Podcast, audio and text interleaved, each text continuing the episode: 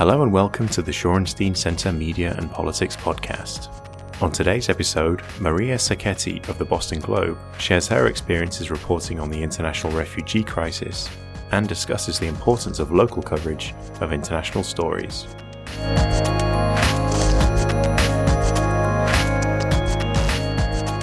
Well, welcome everybody. Welcome. I'm Tom Patterson. I'm the acting director of the Shorenstein Center. Our guest today is uh, Maria Sacchetti, uh, who covers immigration for the Boston Globe, uh, native of this area from Lawrence, um, and uh, has covered immigration uh, in the U.S. uh, and uh, quite recently has been in Europe covering the refugee crisis that's developed there. Maria, welcome. Well, thank you very much for having me, and thank you all for coming. Um, I wasn't sure how many people would show up in the middle of the day, but I'm very, very impressed um, and and intimidated, but I'll do my best. So thank you in advance. Um, so. Uh, so this is when I was preparing to talk today, I realized that it was about our trip to Europe, which a lot of you have read about from many, many different media outlets. But it's also about how a newspaper like the Boston Globe, which does not have a foreign desk anymore, how do we cover foreign news? How do we bring the news back to Boston? And why should we? You know, why is it important when you can read it in the Guardian and other places? So, but we do want foreign news. We do need foreign news, and we do need it from different perspectives. And we need it uh, in, in Boston, which is a very international place. You know, so after something like the Boston Marathon bombing, there's an instant need for an understanding of places very far away from here. Um, but there's also a, a, need for us to understand what's going on in other countries like El Salvador and people who are here um, teaching at Harvard or um, or walking dogs in, in Allston Brighton or whatever they're you know, working on um, here. But there's all kinds of places. Boston's a very international place, as you know. So. Um, so the, the other thing um, I noticed a lot of when I was uh, in Europe is very often, and this is hard to believe nowadays, but I wanted to say that especially here at this center, that I was often the only woman, which is kind of surprising. Uh, I was I was surprised even to see that.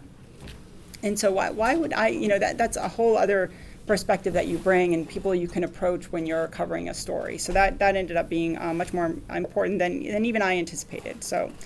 Um, so I don't, and uh, I don't mean to make light of this very serious situation when I talk about this, but the, the my desire to go um, to Europe uh, started more than a year ago. Obviously, this has been something that's been um, building for a, a, long time, not just this past summer and the past few months, right? So Afghans and Syrians have been the number one and number two refugees in the world for some years now.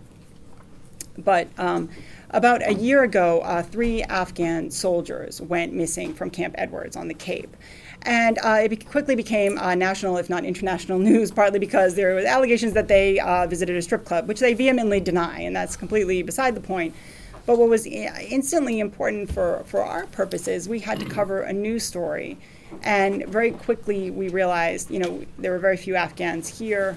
Um, we, we don't know how they live, so we don't know enough about how to explain to people here in Boston why they would run away from a place like Camp Edwards. And maybe it's not such an unusual thing that you would want not to go back to Afghanistan.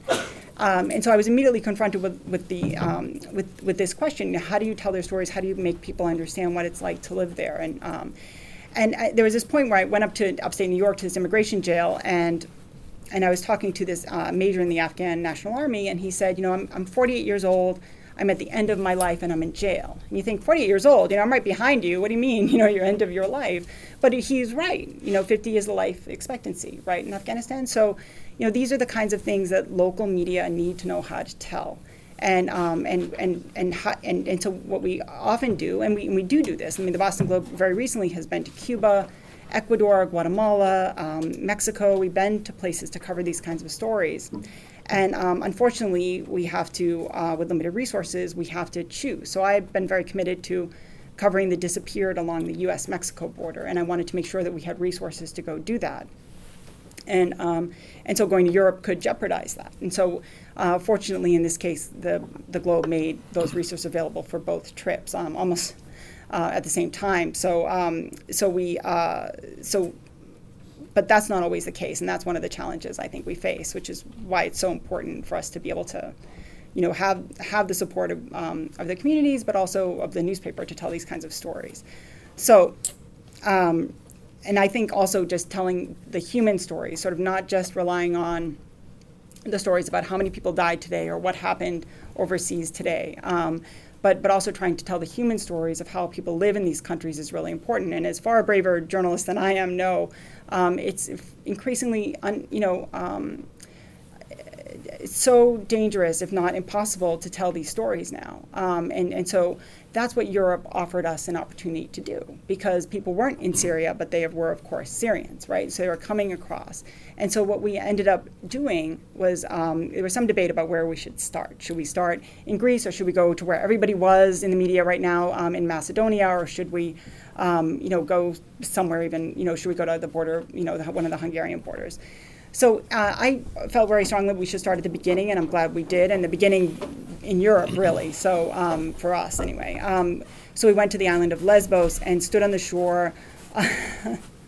Someone from my rowing team, that's lovely. Um, so uh, stood on the shore and uh, and uh, and watch the boats come in one after the other. And and every journalist loves to hear this, by the way. And everyone we ran into was like, "Oh, you're so late. Nobody's coming anymore." And we thought, "Oh, great. My my boss is going to kill me. I, nobody's going to be there. There's going to be no story." And we've come to this, you know, far-flung island off the coast. Uh, it's closer to Turkey than it is to Europe, and we're going to be in trouble.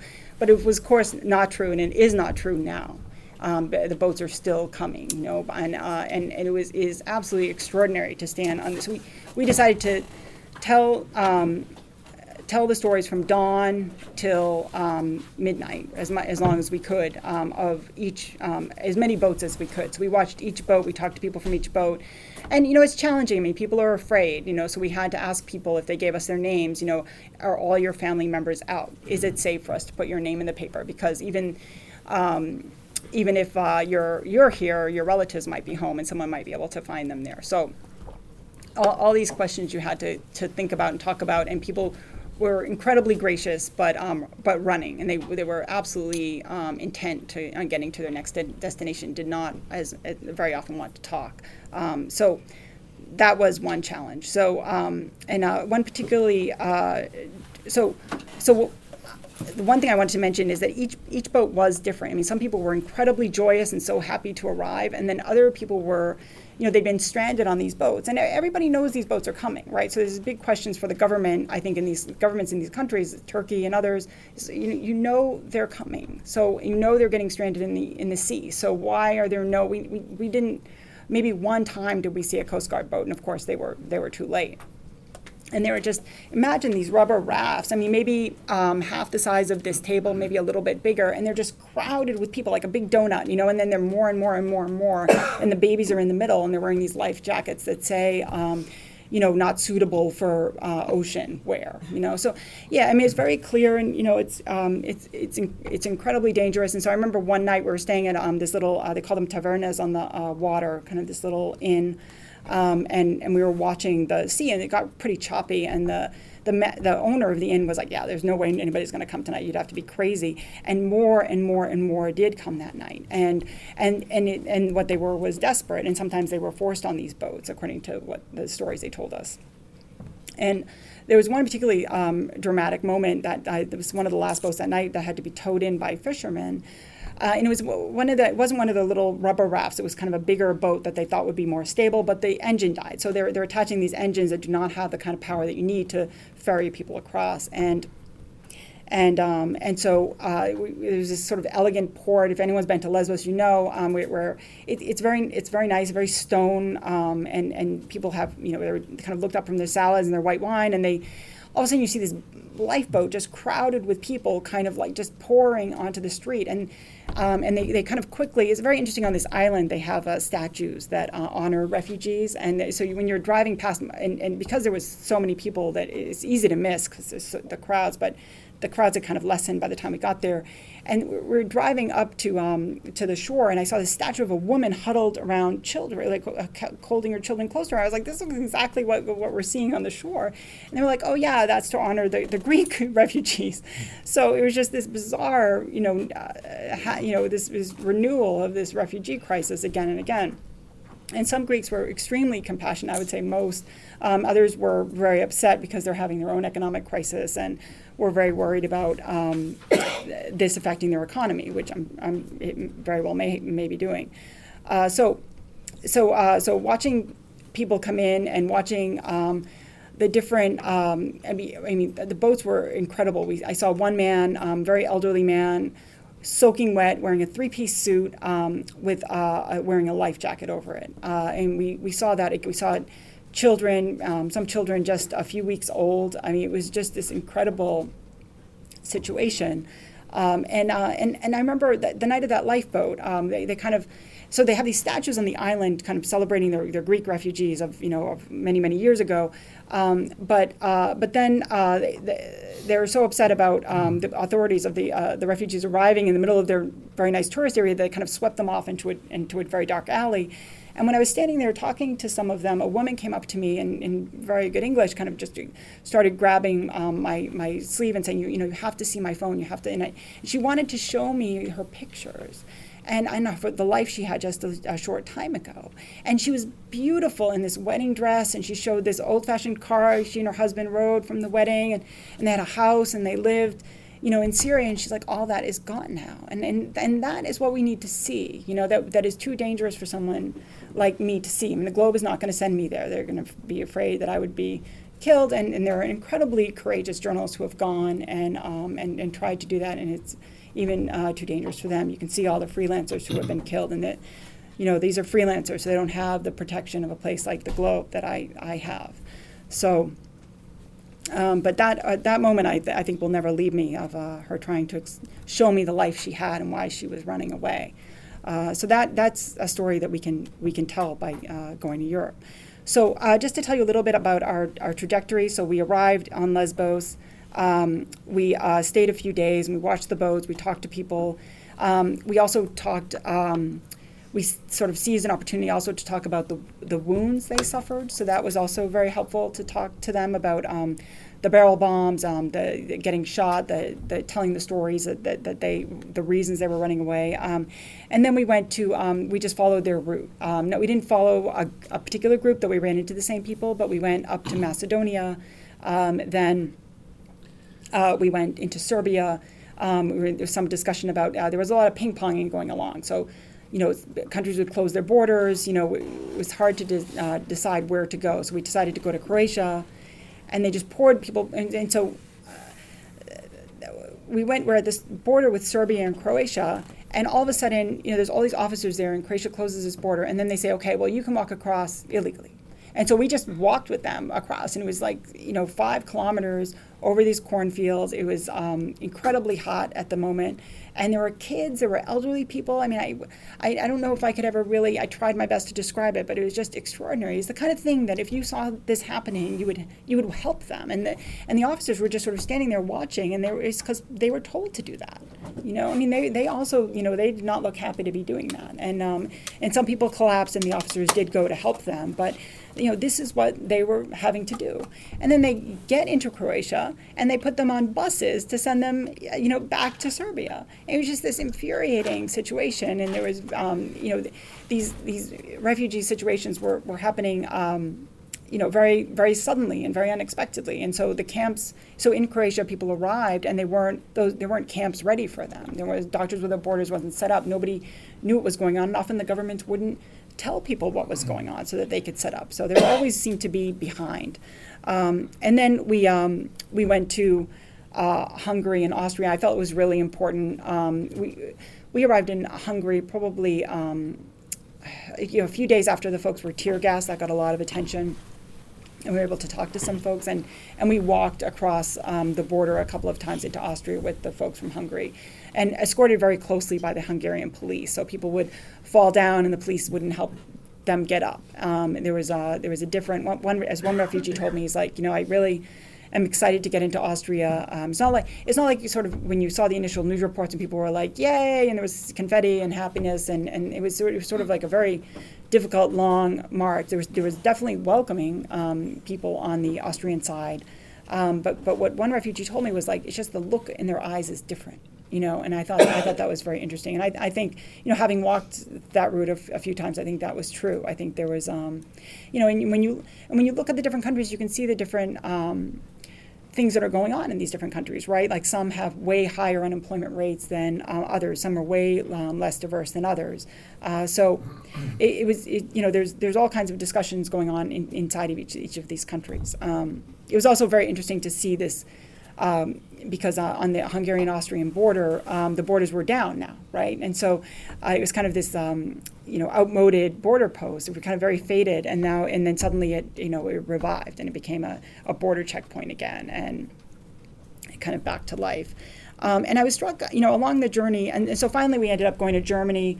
Um, and uh, we're unexpectedly the, the, the last moment um, they, they started uh, slowing uh, down the arrivals of refugees. And, and part of that was, you know, to, to do a better job screening people to make sure that criminals weren't getting through and um, or terrorists and things like that. Um, but it was a, it was a very one the, the very last leg. I think a lot of people didn't expect it to be so difficult, and it was. They were kind of camped out on a bridge in the cold. Um, but then, you know, high school students from Austria came over and gave them food and tea and um, there always seemed to be help along the way. So that, I thought that was very interesting. Um, uh, there were a lot of Europeans volunteering. I thought that was uh, also very interesting. So um, once we got to Germany, there were there were a lot more rules, and so it was a lot harder to um, report, and we weren't able to get into the refugee camps and things like that. But we were, we were able to, to talk to some people. Um, but uh, but but something st- stood out to me, and I'm sure. Um, I, and the reason I wanted to talk about these is you in the room may have better answers than, than I do yet um, about them. So I, am very, I hoped it would be part of the discussion.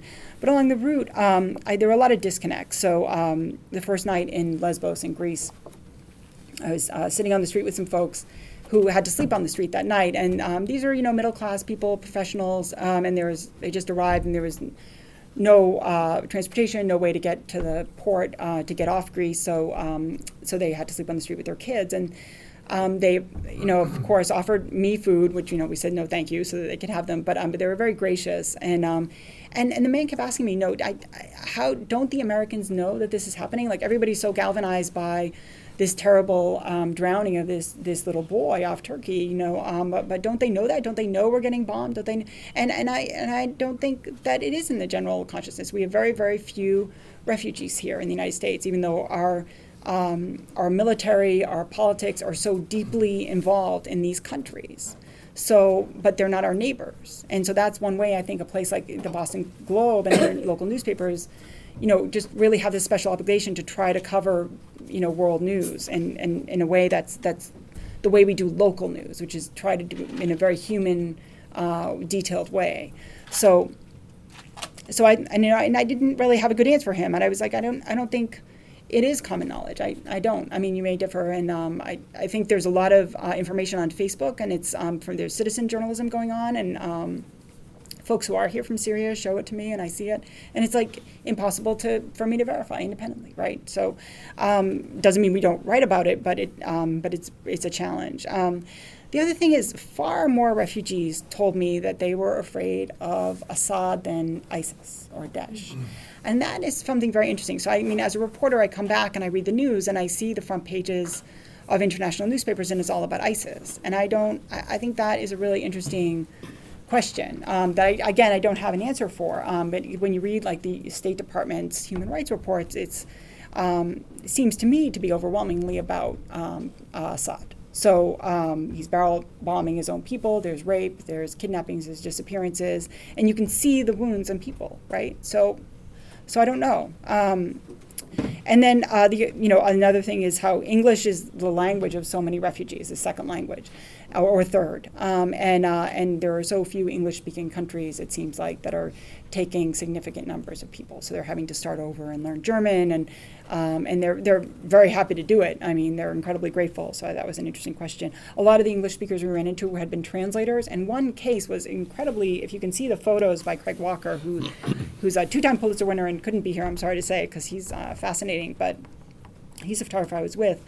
Um, we ran into. I went to UT Austin for grad school, and uh, and there was a guy with a Longhorn cap, and it's just um, if you know Texans, you know every time I wear my Longhorn T-shirt, someone grabs me on the street in Boston, hoping I'm friendly, and unfortunately I'm not, you know. But I, I know I try to be, especially if they're from Texas. But but I'm a New Englander, right? You know why are you grabbing me?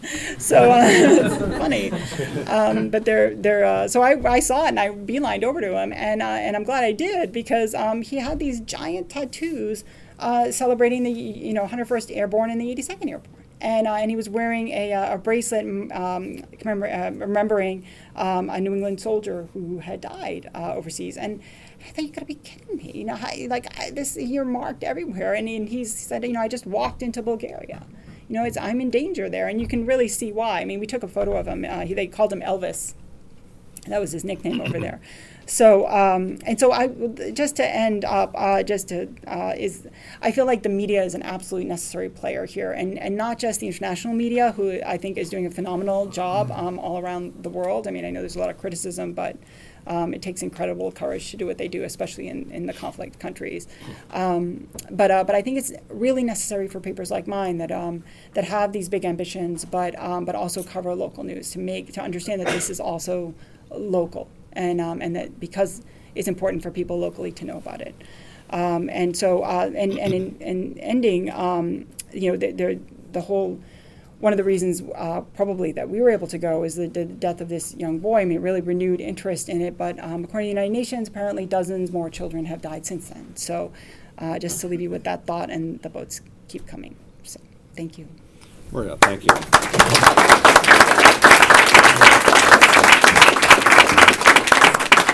So you, you started your talk about um, the absence of foreign bureaus in today's newspaper. The um, and it's sometimes called parachute journalism when you uh, kind of go into a place where you haven't been. Um, and uh, were there stories that you felt uh, you would have liked to have written but couldn't write because you didn't know the place well enough?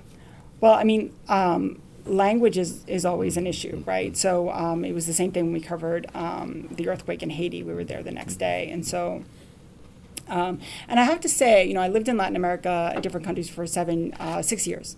And, um, and, I, and I remember thinking, oh, these parachute journalists, they just come in and, you know, they just kind of do this quick story. And it's so, um, uh, so difficult, you know, and, uh, and, and you know, d- don't local journalists know more than than we would? And the answer is yes. you know, absolutely, they know more than than we do. Um, but I think what we what we also do is um, is uh, is I I know this area and I know journalism, and so I do the best I can um, to try to bring these stories back and um, and use the skills that I have over time to do the best job I can in telling the story. So, yeah. so okay, students first. So let's open it up for for questions. I've got one. Oh, Sorry, I'm in a kind of awkward position. Um, uh, I'm a. My name is Danielle Feinstein. I'm a student in the MPP program. Um, I'm wondering that after the news cycle kind of, it's kind of wrapping up and, and, and kind of quiets on this issue while the weather gets worse for refugees. I mean, worse somehow than already it is to go on like something in the ocean and hope that you end up somewhere that's safer than where you are. Um, but as the weather turns and there's less of these this influx, is what's the the future for this issue as people's attention goes to the next news cycle issue? Um, where is that going to leave these people who are now in Germany or hmm. Austria or along this route? And, and what can what can and I guess I'll pose this question to everyone: What can we think about once the attention goes away in the media from this issue? Well, I mean, I, I, I don't, um, you know, I don't have, I don't have a uh, necessarily a great answer for that. You know, there's always going to be new news and, um, and and new things to cover, and and there's a lot of things that I cover that. Um, that are never part of the news cycle. Like like immigration is the only agency that's what I cover um, that's allowed to make secret arrests in the United States, and nobody ever brings it up. And and so I try to write about that, you know. Um, and and uh, also like the deaths along the border. Like there was a big news cycle um, last summer, and it faded. And um, and but we tried to follow it up. Um, so I think that's what we will try to do. But I don't I don't know that it would.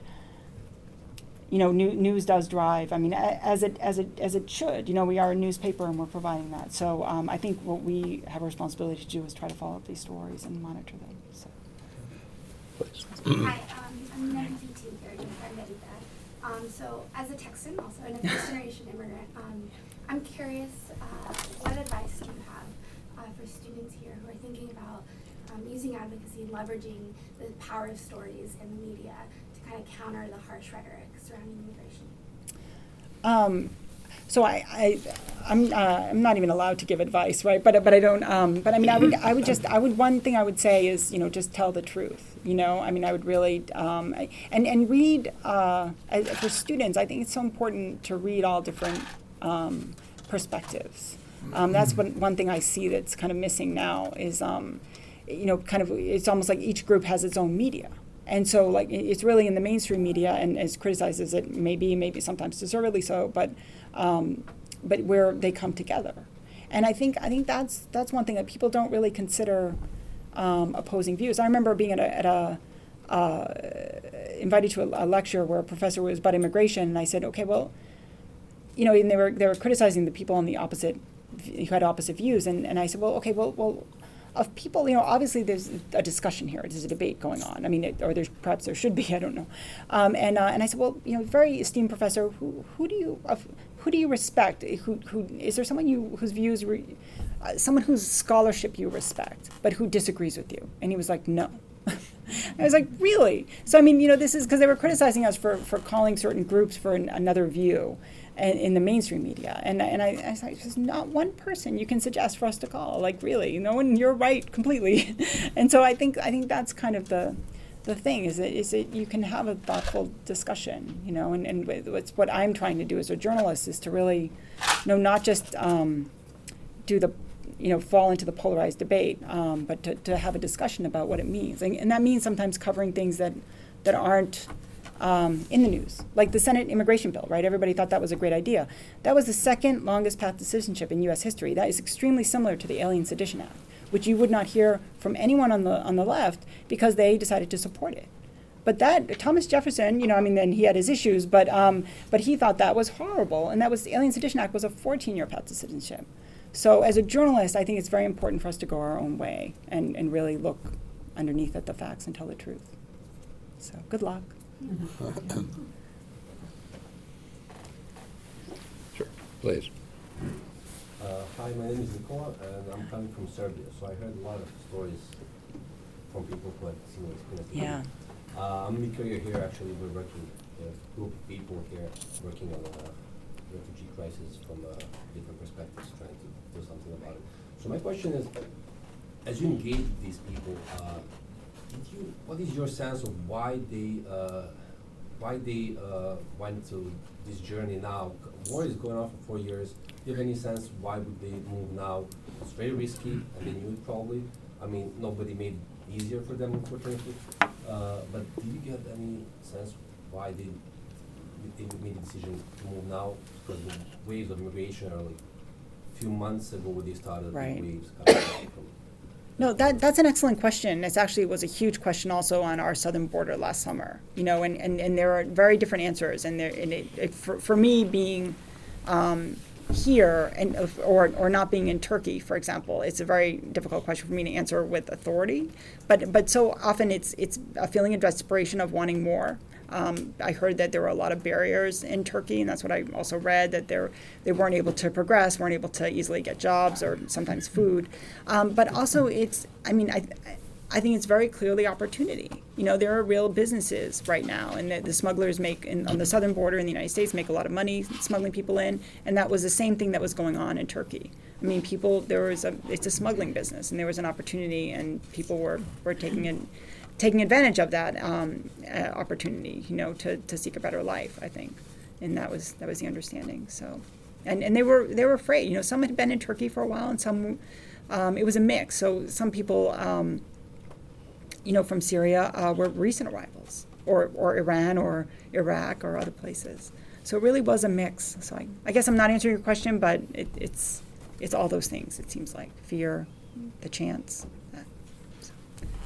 That, so. Yeah, please. My name's Keith from Grant County School. What was the sense you got about the refugees' willingness and ability to return to their homes once the conflict ended? So I think um, I, I think people wanted to.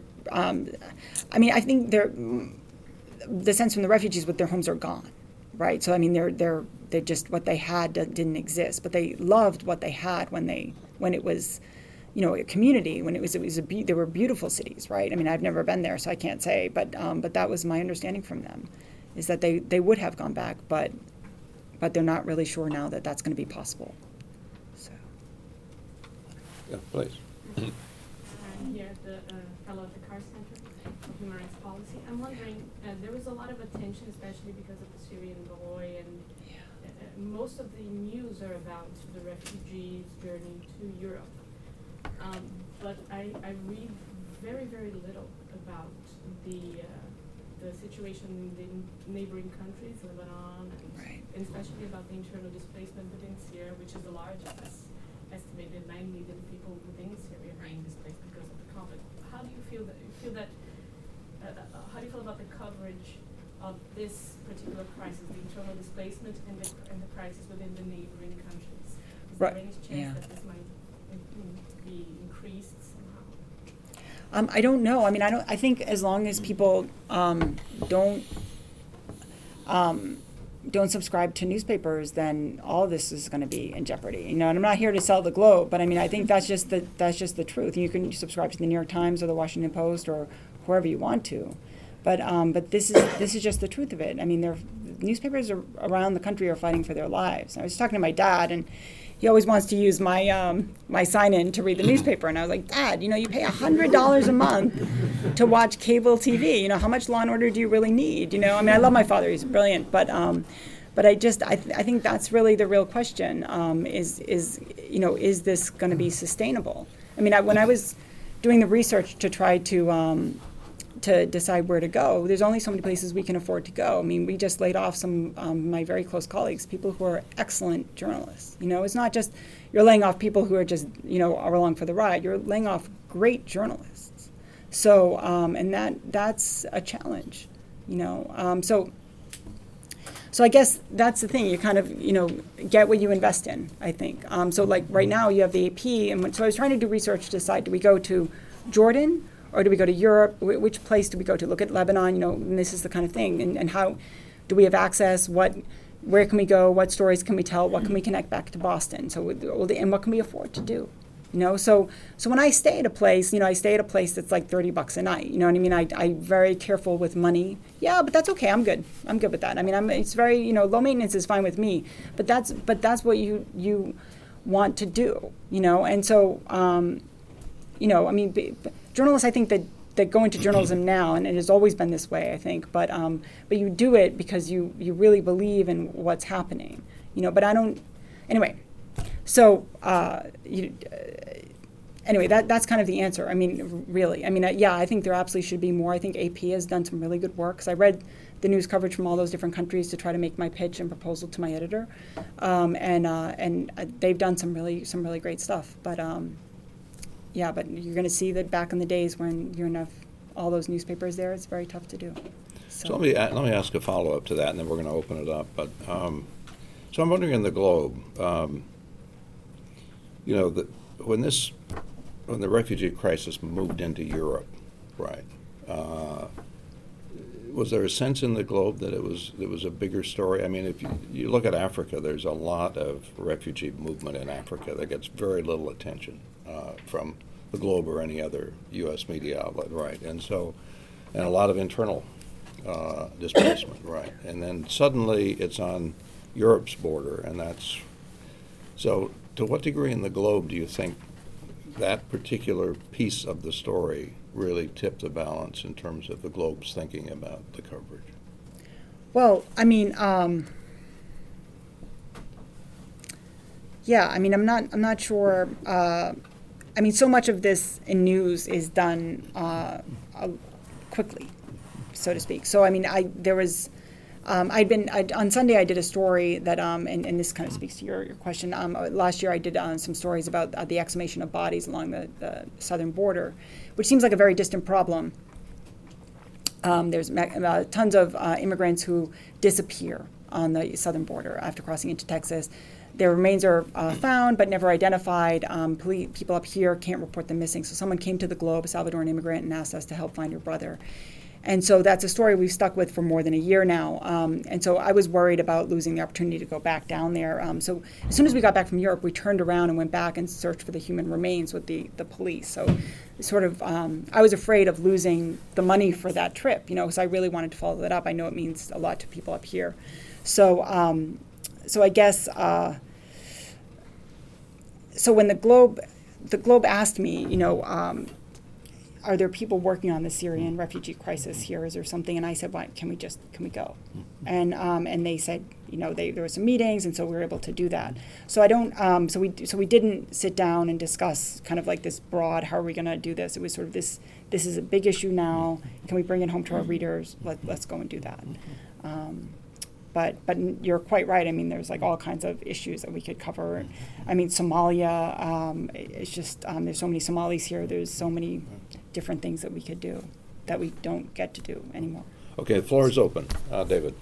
Uh, what about the national, the U.S. national uh, policy implications of the stories that you've been covering? Has the Globe looked at them, and what about the issue of how many refugees should the United States take from from uh, Syria and and other places, or uh, uh, sh- what should the United States be doing vis-a-vis Syria? Should should should President Obama be more involved or less involved there? Um, what about those issues and the coverage of those? Did, did the Globe do any, and ha- what do you think about them? Yes, we did. coverage of them. Yes, we did. Yeah, we did. Yeah.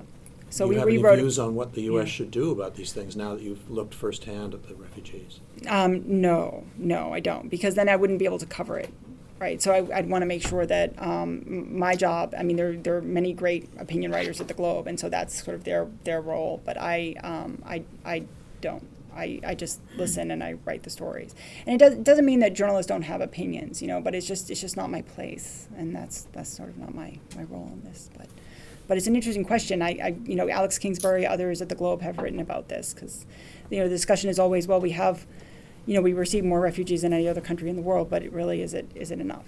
And, and are they really letting them in? Are they, you know, especially those from uh, Syria and Iraq? Um, yes, there is a tendency on the part of most Americans, I think, to conflate uh, refugees and immigrants. Yeah. And the issues are different and opinions are vastly different. So in your coverage and reporting, there's a, a need to enlighten as well. And I'm just wondering how you, I mean, you cover both, so how, how do you try to bring the stories to the public and make it clear that uh, these are people with very different status and maybe they require different policy solutions. Right. So I mean, it's it's a it's a, a very good question and a complicated one, you know, because refugees is illegal. Um, a- another illegal question. So um, I mean, they're all legal questions, I suppose, but um, but you know, it's sort of it's, it's kind of the same challenge we have on the border with Mexico, right? I mean, who's a refugee and who's not, um, and sometimes that's determined years later, right? So. Um, I, I don't I don't know that I don't really have a good answer to that question. I think you just have to listen to people and tell their stories, you know, as they tell them to you, and you verify them. So, sort of. Um, but it's a good question. I mean, it's something I, I think about a lot more, more and more um, as you see what's going on in El Salvador and, and Honduras and places like that. So, thank you. Yeah, Please. Hello? Oh, yeah, with all the uh, attention paid to the current waves of refugees, have we forgotten about some of the more long-standing refugee problems? Palestinians have been refugees now for 50 years, and many of them are caught up in this next wave of refugees, so they're kind of double refugees. But they seem to be getting lost. It seems to be becoming a, a kind of status quo that they're permanent refugees or that they'll never be able to return. So if you can compare and contrast some of the previous waves of refugees with the current crisis and the way that the attention has been different depending on the politics around it. Yeah. no, I mean, you know, these these are important questions. You know, these are these are questions that are, you know, fair fair to discuss all the time, right? Yeah. What's the reader response like?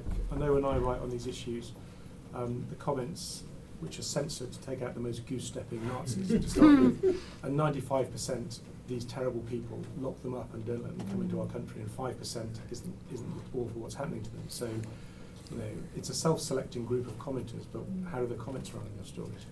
Uh, so I think sometimes we shut them off.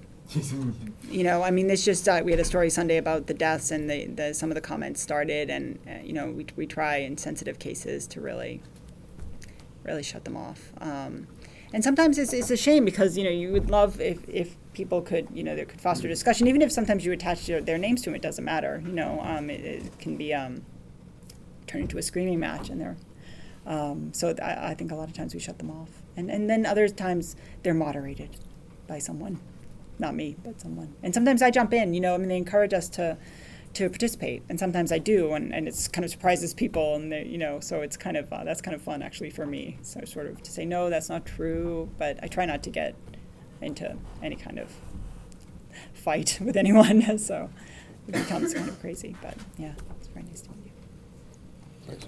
I wonder if you could expand on a point you made earlier about um, not having an opinion on the policy side of it. Obviously, you're very well informed and passionate on the issue. It's one thing to not let your personal opinion influence the story. Another, not to have an opinion altogether. So I just wonder, like, cognitively, like, how do you manage that?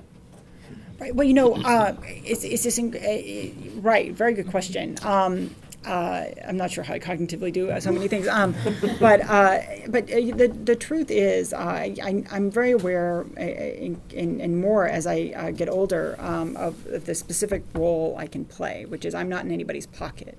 So if you're from um, another country, I'm going to listen to you as as fairly as if um, you know just because I'm an American doesn't mean I'm not going to hear your your government side of the story. You know, um, we, we are covering the conflict um, between Haiti and the Dominican Republic. I tried to make that as clear as possible to the different governments involved, all, all of our governments. And uh, just tell you a story. I mean, I've written a lot about um, a very sympathetic group. Uh, in the immigration debate, the the, uh, the dreamers, the kids who came here when they were, and uh, and and you know this is a tough situation for them, and uh, I know they got a lot of sympathy. Um, but I had one case where um, a girl told me she had gotten into Tufts um, and I went to her graduation. I talked to her principal, and it was just, everybody loved her. She was great. I spent my Sunday, you know, day off uh, at her house. I mean, I was very committed to trying to do a good story. And I called Tufts, and they were like, "No, she's never applied, and she's never gotten in." Mm-hmm. So that's my job is to verify and to try to tell the truth as best I know it. And I don't want anything to be wrong uh, because uh, my feelings got in the way. And there's still a million other ways to make a mistake, right? But that's one way I can be careful about it. So it's very it's it's really important that people can can trust us and come to us. Um, one example is um, Spotlight. If you, I'm, I'm not going to pitch the movie, but you have got to see the movie. Um, but that that uh, that that's one great example. But so is the latest Spotlight installment, where they were um, writing about um, physicians, surgeons doing uh, leaving the room you're, while you're having back surgery. They leave the room and go do back surgery on someone else without telling you. Um, and so uh, I guess that's very common in some places. I, I would like to know ahead of time. I guess.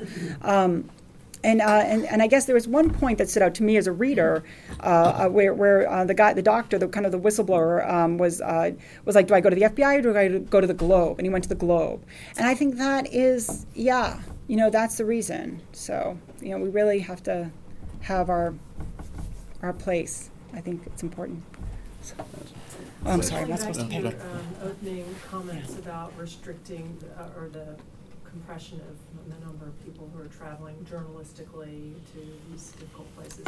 I was just thinking about um, a conversation I heard from the advocacy community, specifically Human Rights Watch, was commenting that they often get become a source because they are in the field and very diverse, and, and witnessing up front a lot of very difficult issues. Do you have any thoughts about? Do, would you do you rely on the advocacy community sometimes as a, a first person witness, or any any experience with this? Yes, but ju- just like that, um, just just like that story I just told about the girl who who had, you know that was very much an advocacy thing. Her story's online somewhere. You know, someone did it, one of the um, advocacy media groups, um, and uh, and so. So I think that that's the thing. In fact, when I was in Europe, well, some of the advocacy groups were saying, you know, some some groups think the end just justify the means, and they can just tell you, um, stories and you'll run with them and that you know and, and, and it's okay to lie to the media um, and so have historically governments right so i mean we have to be careful about everything um, so um, so yes i mean I, I definitely you know there's groups with very great reputations and you know i, I listen to them but I, as best you can you have to try to verify things mm-hmm. For sure. Um, in trying to distinguish fact from opinion, uh, I wanted to recall the helicopter U.S. uh, gunship that was uh, fired on the Médecins Sans Frontières hospital in Afghanistan. Yeah. President Obama announced that there are going to be three separate investigations conducted by three branches of the American government, but the American government would not participate in a neutral or non-American government-sponsored investigation of American government behavior. Will the Globe, if some sort of non-American uh, review uh, takes place, cover it with the same care that it would cover the three American reports coming out? I mean, so. That would be a fact question more than an opinion Yeah. question, but obviously a lot of opinion built into it. Right, so I mean, it, it, it, I think it will really depend. So we, I mean, we don't, so a few years ago, um, the New York Times, when they owned us, um, and, and they did us a great service again in, in selling us to John Henry. I just want to be really clear. I mean, I, I think we're in a, in a pretty good place, but, um, but they got rid of the national desk and they got rid of the foreign desk and then they threatened to close down the Boston Globe.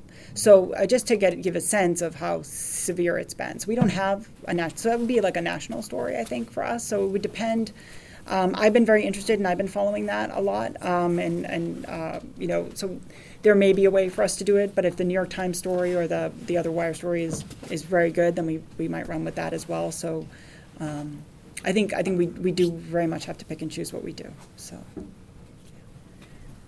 Right. Yes, hi. Um, uh, I read a lot in the, in the European press, particularly the French press and the, the Spanish press, that actually the local volunteers on these places like Lesbos and other areas are the ones who take care of the refugee, take them out of the water, put the kids upside down because they're half drowned when they arrive.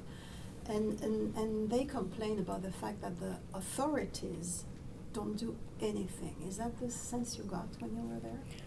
I mean, I, I definitely heard that, and I saw almost no authorities helping when So we were there. But.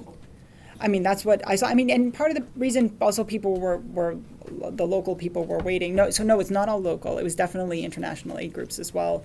Um, w- when they were there, sometimes nobody was there. You know, especially at night. Um, but um, there were there were fishermen, you know, hauling in the boats, um, and uh, you know, and a lot of local people. And some of the local people were there to take the engines off the boat so that they could sell them later. So, I mean, it was like all mi- a mix of groups. So, but yeah, there was a lot of help from the locals. Yeah. How long is the journey? How long were you know, it, it, it took, uh, it, it, it, really depends, you know, how, where you get hung up, you know. So people, it was so unpredictable, you know, if a border closed and you could be there for days. Um, uh, it, it was, it was days to weeks, you know, if you got lucky. Oh, the water crossing. Oh, so it could be if you had a good engine, it could just be um, maybe some people were saying like like um, an hour, depending on where you cross to what point, uh, maybe less than that even. But most people were getting you know having these hugely overcrowded boats and these small engines, and um, and they were like told to get in, and some some they said at gunpoint. Um, I don't know, but uh, but that was that was really happening. So. Please. Um, to expand on the reader response question, um, I'm interested in hearing a bit more about how you see your responsibility to Boston Globe readers, um, considering this issue has so many implications on, on people's lives, and it's, it's so important to get uh, the American public to see what's going on. Do you feel like that's a one-way street in which you're just telling the stories and hoping that people are listening, or do you get the sense that um, that you know knowledge is expanding, that your stories are affecting people and helping people understand? You know, it's, it's always it's so hard to tell. You know, I don't know. Um, I, I know um, I know we got emails from people, and they, you know, that was that was great. And Twitter is like instant gratification. You get all kinds of responses.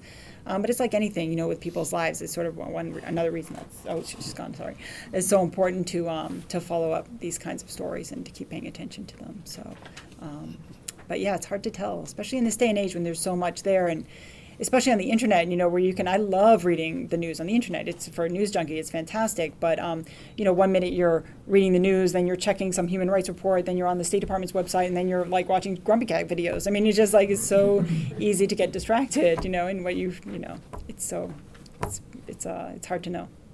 Thanks. So, in the space that you report in, um, what are the hard stories to convince your editor to let you do? I Uh, mean, you must be selling stories regularly that and they don't buy all of them. Isn't right? the time almost up? I'm just curious. It's been lovely. But it, it, it, you know, No, which pieces of this story are harder to get the editor interested in, right?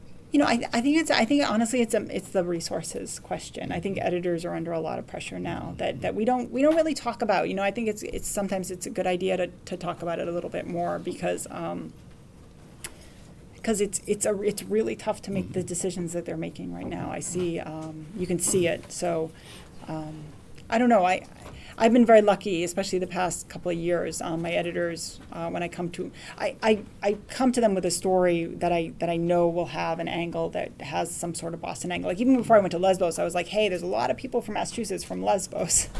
so I mean, I did that research. I called people, and I was like, it's really actually true, you know. So if that came up, so, um, but yeah, there's, uh, you know, the, the the the trips can be challenging. Like we found a town um, a couple of years ago where it, the majority of the people who live there um, are not U.S. citizens, and that wasn't really part of the debate, you know, the immigration debate. But I mean, citizenship is, is such a big deal that, you know, so many people ha- are not citizens that, you know, that you have American towns that are not in American hands because these folks are not Americans yet. And so, um, so what do you, what, what about that? You know, do you deport these folks or do you, that you make them citizens? What, what's the next step? And so, I, you know, I ran these census numbers, and so I had to prevent, you know, persuade my editors to let us go, and fortunately they did. They were great. So. Please. Uh, you talked briefly about how the role of violence in these countries makes it very difficult to report, and then how uh, it makes it very difficult as well for freelance journalists to be there and be safe. Um, can you talk a little bit more about how that changes our perception of these stories uh, here, and anything that you might see as potential avenues for changing that in the future to make pathways for reporting to happen? Yeah, I mean, you should ask this gentleman that question afterward, but uh, I think you would know better than I would. But, um, but uh, I mean, I, I mean, as a reporter, right? I mean, listening to people what they were saying about um, the government and of, of, of Syria versus ISIS, right? Um, I think I think those are are such important questions to be able to really hear it from the people themselves. Um, but I don't, you know, I don't know. I mean, these freelancers are so, you know, it's just it's so dangerous. It's hard to freelance anywhere. Like, it's really, really tough. You don't have health insurance. You don't have protection. You really are out in a limb. Um, so um, to be doing it in a very dangerous country, you know, I, I don't, I don't know if there's going to be a pathway. I mean, it's it's really heartbreaking to see what families went through. So it's a great question. So let me ask you a final question then. Uh, I don't see another hand, but, ah, please, go ahead. You can have it. The German narrative uh, here in Boston regarding this new wave of immigrants is that these are very well educated and they're going to integrate well into the German community and so on. And then you gave the example of a woman who lived quite well and, and so on. So I'm just wondering, the first wave of immigrants who went into Jordan and uh, Turkey and, and Lebanon and so on, is there a difference between this group of people, that these were the better off, that they've waited and now is hopeless the situation? And are they really, is that really true, the German narrative, that these are the best and the brightest they're taking from Syria? So I, um, I, I wouldn't presume to say completely, but I mean, we definitely saw a lot, a lot of people, and I think that's that's often generally true. You know I mean, I mean, from from all the stuff that people are saying about Mexico. I mean, a lot of the folks coming, you know, are w- way more educated than they'd been, in, you know, in, than um, in the past, and um, and they're people with means to pay the smugglers' fees. You know, it costs a lot of money to do it. So, no, I think I think you're seeing that, and and you're you're I think you're also seeing folks who are not as well off, but who are you know who were were in this wave, got help, somehow managed to come in. But yeah, we saw a lot of educated people. Question. Maria, thank you very much. Thank you.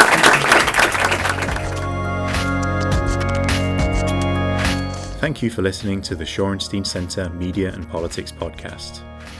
Music provided by extrememusic.com.